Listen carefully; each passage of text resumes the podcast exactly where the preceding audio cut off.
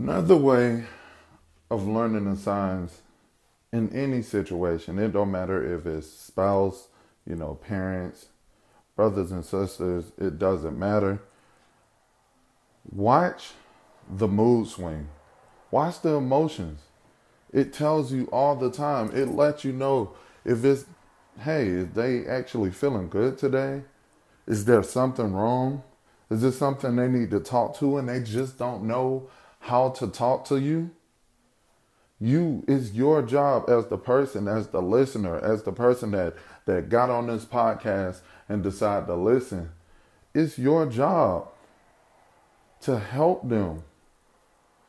It's your job to understand the signs. Understand what is important when it comes to a human. Because you don't know if that's the particular time you paying attention and you pointed that out that they actually felt love. You have to understand that that particular time could have been very important to them. You can look at it as, ah, I see something wrong with them, but I don't care to really engage into it. But that's not the way you should think when it comes to a new perspective.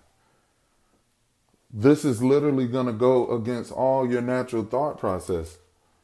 And it's okay. This is the whole point of changing. Not ignoring the signs is the number one thing we need to focus on in this new year, in this new millennial, in this new time. We have to start learning the signs.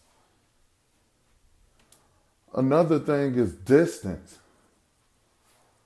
We all go through times where we feel disconnected and we don't feel the same love that we felt five years ago or, or an hour ago or 10 minutes ago. And what do we do? Because we are so social media connected we don't know how to to connect with people too well. So we draw back. We stay in the house alone. We'll go to the movies alone. We go to eat alone. And every single person I know will tell you, hey, I'm okay with that. Why? Because they've been in so many situations where they felt that this person was actually paying attention or this person actually loved me or this person I can actually trust. And they've been stepped on again and again and again to where they don't feel like they should open up. They don't feel like they should express how they feel. So, going into the new year, we have to engage more with our friends, our family, our spouse. And we have to start learning the signs.